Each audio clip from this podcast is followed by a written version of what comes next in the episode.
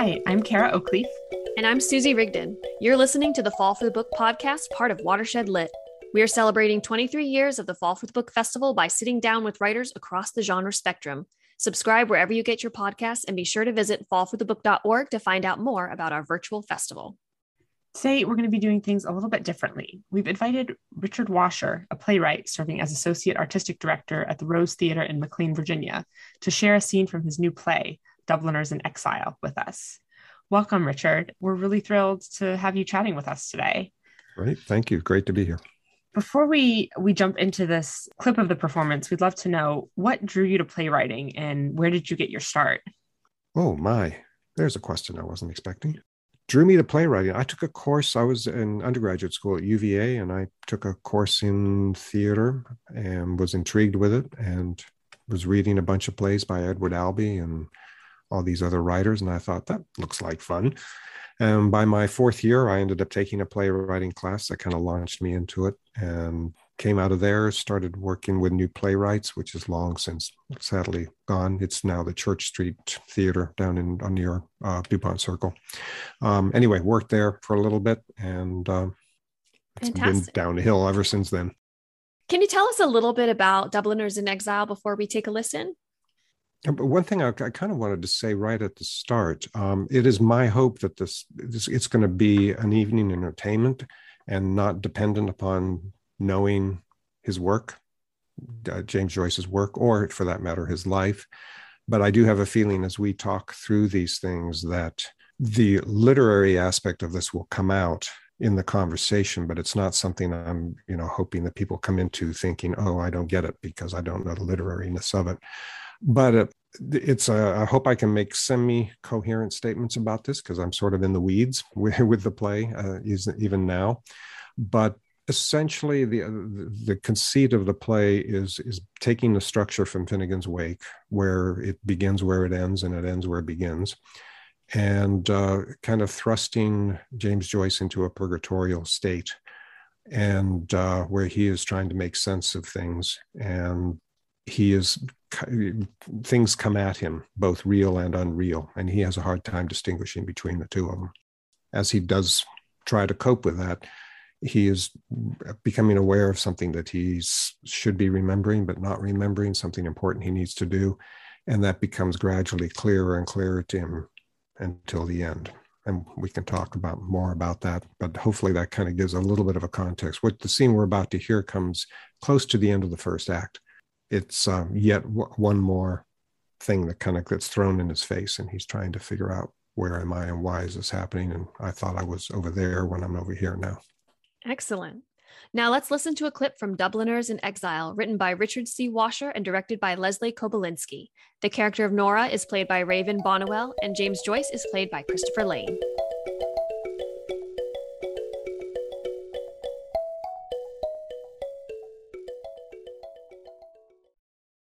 Dubliners in Exile by Richard C. Washer we join the action of the play as Nora glares at Jim after a young Italian woman, Signorina Portinari, who is Jim's English pupil, has left, walking with a rather severe limp.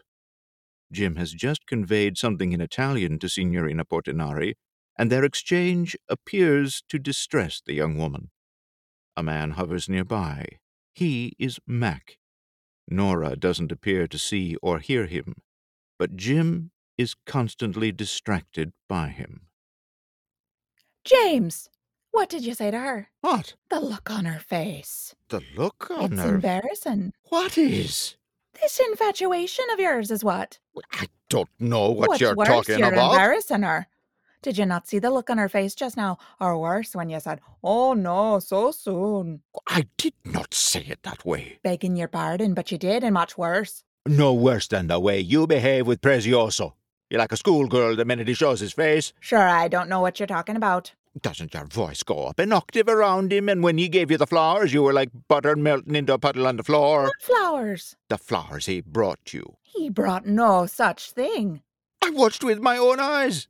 Made a grand production of it, he did, with you like a blushing bride. I wouldn't have any idea how to be a blushing bride, now would I? Then you held the flowers up to your face. You're dreaming this up, Jim. I hate flowers. And didn't I say that when he gave them to you? I recall nothing of the sort.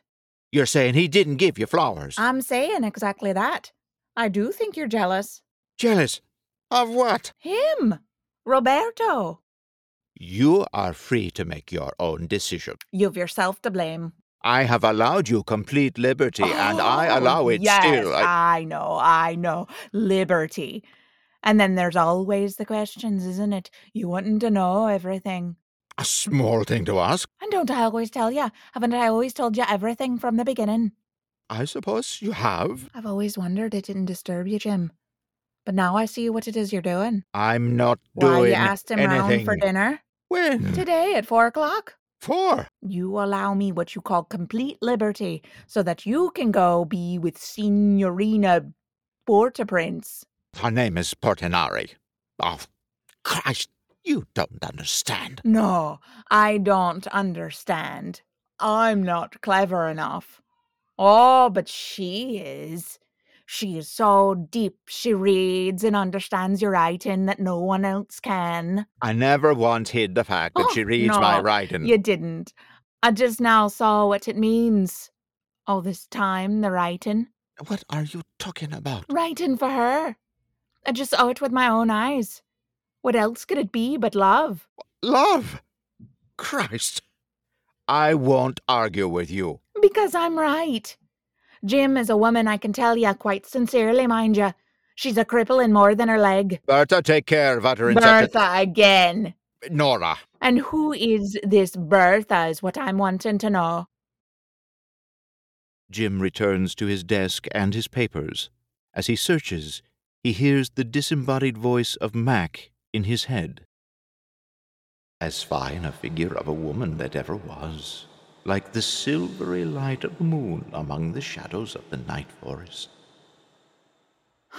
is that it now? Is what what? There on your desk. You're putting me in one of your stories again. I'm looking for a letter from Beckett that seems to have vanished. You hear it as well as I do, people all the time. Oh, so you're Greta from that dead story. It's not and then a it dead was, story. "You It's called The Dead. Not dead enough if you're asking me. Now I'll have them calling me Bertha. And who is she, I'm wanting to know? A wife. Another wife, is it? All of them wives and me not one. A common law wife. Oh, well, it is me then, isn't it? Or Molly. I suppose I should be grateful she's in your head, not in your arms. Or Anna. Anna? What? Huh? Oh, nothing. You work too hard, Jim.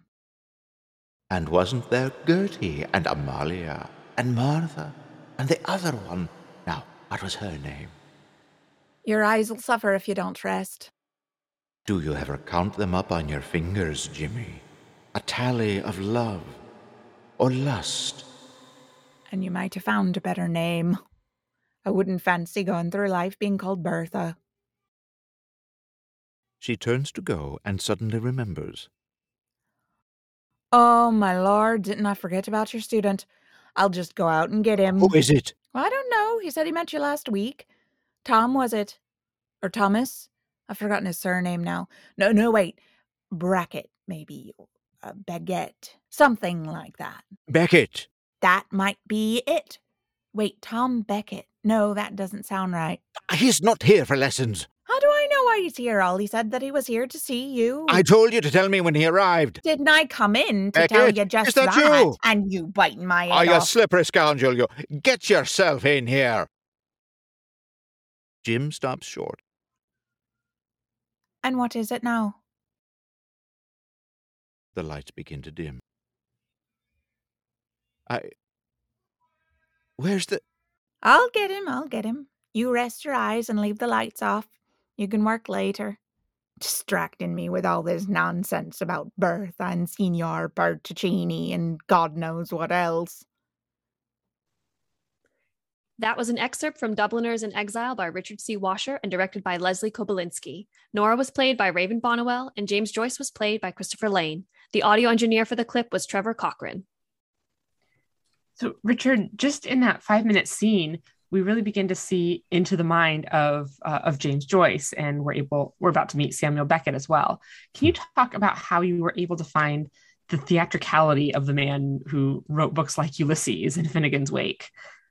Uh, a very very long process, and I fear that I'm still working on that. Um, it's it's a daily struggle. Um, I've actually been working on this play now for about two years, maybe a little bit more. So every every um, step of the way has been a struggle trying to make sure okay this is not literature this is not literary geekness this is not literary criticism this is supposed to be entertainment and, and on the stage and theatricality. What's stunning to me is that i, I find his his work ulysses and uh, portrait dubliners are extraordinarily dramatic in their own subtle way and so from that perspective it, it, it uh, once i came across the conceit or the idea that he is trying to to, to discern between what's real and what's not real, what's his fiction and what's his reality. That theatricality kind of just jumped out at me, and just just using his material is is incredibly theatrical somehow, which I wouldn't have known coming into it. So you mentioned before we listened to the clip that the play is structured much like Finnegans Wake. And so this is that actually started to answer my next question a little bit about how you're balancing the literary with the theatrical because as you said i mean his he's written just so much and it's so dramatic it's so powerful yeah that's part of what i meant by being in the weeds too because um, i i just feel com- i'm surrounded by material and, and, you know there's this feeling of oh i don't want to give that up um, but you have to i mean I, am going to be using a mere ice of the tip the tip of the iceberg in terms of what material is out there to be used so, uh, using the material in the sense to tell the story. So, using both, I mean, I've read mostly, I've been reading, I don't read much literary criticism of him, some of it. I'm mostly interested in his work and not so much what's been said about his work. Uh, having said that, I've worked, I've been sort of steeped in his biographies of by Richard Ellmann's book by, about him. Um, Brenda Maddox wrote a wonderful one on Nora Barnacle, and um, there's one about Lucia, which I, their daughter, who which I've read some of. Taking the real aspects and taking some of his fiction and taking some excerpts from his play Exiles, and using that to kind of tell the story has has kind of it, makes it sound like it's been easy. It's been anything but easy, but uh, it, it when I trust that and, and get out of the way and try not to to do what I'm thinking as opposed to what it feels like the play needs to do, then it seems to really start coming together some.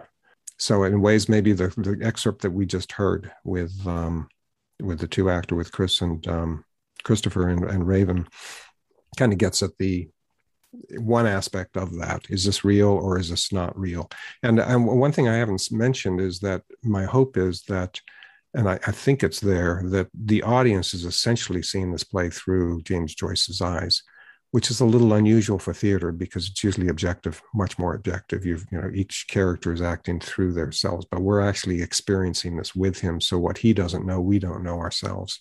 It's really interesting to think about how sometimes having all of that research and material in front of you initially creates kind of more of a challenge um, when you're trying to find a way into a story. I, I do want to talk a little bit more about the the James Joyce play Exiles. I think uh, a lot of people are familiar with his poetry and prose, but could you tell us a little bit more about uh, about his play, uh, which is called Exiles, and how it differs from his other writing? Yeah, I'm not sure I can. Uh, you know, I'm not a scholar, so I'm not sure from a literary standpoint I can say much about how it differs. But uh, his play is fascinating. He wrote it in 19, or what I think around 1914 or 15 or perhaps more importantly for us, um, in context, he wrote it as he was finishing up Portrait and had already kind of delved into a couple of chapters of Ulysses. So he was somewhere in that middle ground. He was also then about 14 years, 13 years, 12 years into his relationship with Nora Barnacle, who he married much later on and so there was some interesting I, I, mentioned that because the, the, the dynamics of their relationship and their marriage and his relationship to his work get so intertwined in in in a very sometimes unhealthy way which is part of what I'm trying to explore with the play. So I'm, I'm, I'm digressing. I'm sorry. Exiles. So he wrote that in 1914 uh, or 15. Um, it's been a, a, a, literary conundrum for many. Uh, there's uh, even when it's been produced, uh, it seems to be a, a, a, balance of yeah, I like it. Yeah, no, I don't like it type of uh, responses critically. Uh, it, it's essentially plays around with his relationship with Bertha, who is essentially Nora, and Richard, who is essentially James Joyce, and a guy by the name of Robert Hand, who is an amalgamation of guys who he felt like were not nice to him, to put it in one one way. He was known for for using his literature to get revenge and or to celebrate people that have been good to him or, or in the inverse, not good to him. And so the play explores him trying to encourage Bertha to um, to go ahead and, and, explore this relationship with Robert, who's their mutual friend, and she's not that particularly interested in doing that. And the uh, and and there's a lot of enigmatic aspects of the play, which is important to think about in context of um, the whole century because as I said, he wrote it in 1914 or 15. It got maybe, well, as far as I know, it got like 10 productions or so, probably many more of that, but those are the reviews that we have that exist about the play. And most uh, interestingly, in 1970, Harold Pinter directed a version of it. And I'm bringing that up because there's aspects of it that worked in that production that um, in prior productions, he got panned. It's premiere in Germany, got panned, and it closed the same night it opened. And there are various reasons, perhaps, why that went into it, and I don't know that much about that. But by the time Pinter came along and put on the Pinteresque type of uh, feel to the play, uh, it, it was hugely successful, and the, the responses to it were very different maybe Joyce was just ahead of his time and he needed to wait for Harold Pinter to show up. I'm thinking so. yeah, and there's there's another aspect, and you brought it up earlier with uh, Samuel Beckett because um, uh, Beckett was his sort of secretary as of, of, sorts. He helped him as he was working on Finnegan's Wake because uh, Joyce suffered from an eye problem. He had um, something called iritis or something like that. It's an inflammation, and he was virtually not able to. He was literally not able to see for some some periods of time. So Beckett came in to help him. So I, I kind of like to I see it as a kind of a progression because um, there are things that come up in Waiting for Godot and Beckett that you'll find in my play that seem to resonate because it's almost like Beckett took from from Joyce and went forward. And then Pinter picked up the ball in 1970 with it. So yeah, yeah, it seems like it was something he had spinning in the in the atmosphere in 1914 that took well, you know 50 some years to be realized. I love these behind the scenes facts because you would never really think about that unless you were doing research into them or understanding exactly. the relationships. So, before we move into our final question, you know, you mentioned at, at the start of this episode that you hope that folks who don't know Joyce at all can go into this play and really enjoy it. But if you were to recommend maybe a story or one of his novels, probably not Finnegan's Wake, um, for people to read first, which would you recommend? Gosh, if they're not familiar at all, I mean, just, just to avoid ultimate frustration, I would recommend just some of the stories from Dubliners. That's the most accessible it's funny, you know. I, I, I had a lifetime relationship with with James Joyce in term in his literature, and when I um, you know read Dubliners and I was mystified.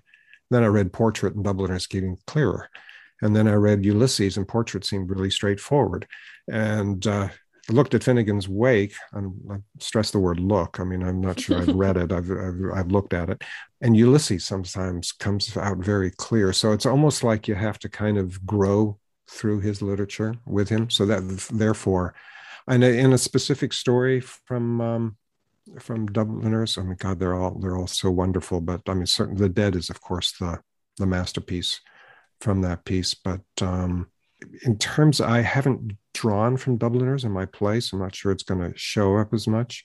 But uh, the dead does only because Nora was a figure for uh, his wife. For Nora, his companion slash wife was a model for uh, for Greta in the Dead, and as she was for Molly and Ulysses, as she was for Anna Olivia Plurabelle and Finnegan's Wake, and on it goes.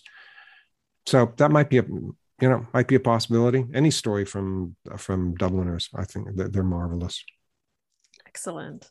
All right. So, our final question on this podcast, we've talked to a lot of writers about their process of revision, but we've never talked to a playwright. You said you're in the weeds right now. So, uh, can you tell us a little bit about your process and how does the first draft reading series help you refine a play like this? Oh, yeah. The first draft series is, is marvelous because it gives me a chance to watch it through the audience's eyes. But, uh, but, but before going to that, uh, in terms of, of, of pro- every project is different in, for me in, in terms of process. So one play calls for a different approach from another. Uh, this one has been a, an endurance and a, of one of, of trying to stay patient with it. Um, as we talked about, trying to find, trying to stay true to a theatricality of it and, and to, to make sure that it's active and that it's not just telling his biography or it's not trying to, you know, show off oh, gee, I know about Ulysses, or I know this, or here I'm pulling here and pulling there, but that it really generates an, an interest. The process from that has been really fascinating to me in terms of revision because what I have found is that I've I have written so many bad scenes. I mean, I've got hundreds of pages, I, most of it's bad, and when I keep going back over it and keep kind of finessing it. I, I heard uh, a, a, filmmaker once talk about like like taking um, tinfoil and you know how you can smooth, used to, I don't know if you did this when you were kids, but you could smooth smooth it out with your fingernail and make it really really smooth and then crinkle it up. And so in a way, it's like that. So I have started with the first scene and I wrote that 20 times. And then I went to the second and I did, you know, and then I have scenes that are popping around and I don't know where they go. And find they find their place and or i find it somehow. And it's smooth slowly slowly kind of evolves into that. The critical thing about the reading series for me is that i get to watch it through an audience's eyes and it's so different. So it's it's um, i'm getting actors who are objective about it. They they don't have my insights or my ideas so it's a test of the material. Does it work um, they bring they find things that I didn't even know were there, which is really exciting. And uh, then when they take it in front of an audience, I find myself sitting in the back of the audience, sweating like a pig, and uh, just thinking, "Oh, wow! I didn't hear that line that way because suddenly I'm using the audience's eyes to experience it, the audience's ears to experience it." And um, that's such an amazing part of the of the process that uh, Leslie brings makes available to playwrights. Like an entire theater of beta readers. Yeah, yeah, exactly. And then there's a discussion afterwards, which can be useful and sometimes not be. I mean that um, that's it's a, that's a, a part of the experience. But for me, what I gain most was just hearing the words coming out of the actors and hearing the audience responding to that, or watching the audience respond to it and finding myself thinking, okay, hurry up, get through this part because this is crap. Get to the next part because that's better. And making a mental note, okay, well, then I need to go back and revise that because you want it constantly to be moving forward. Well, Richard, thank you so much for talking with us today. And uh, thanks also to the Rose Theater. You can hear their podcast, The Rose Rhapsody, at www.rosetheatre.net slash podcast. That's rose, T H E A T R E dot net slash podcast. The Fall for the Book podcast is produced by Susie Rigdon as a part of Watershed Lit. For more episodes, you can follow us on SoundCloud, iTunes, and Spotify. Fall for the Book is a nonprofit literary arts organization, and you can find more information about our programs and events at fallforthebook.org. Read on.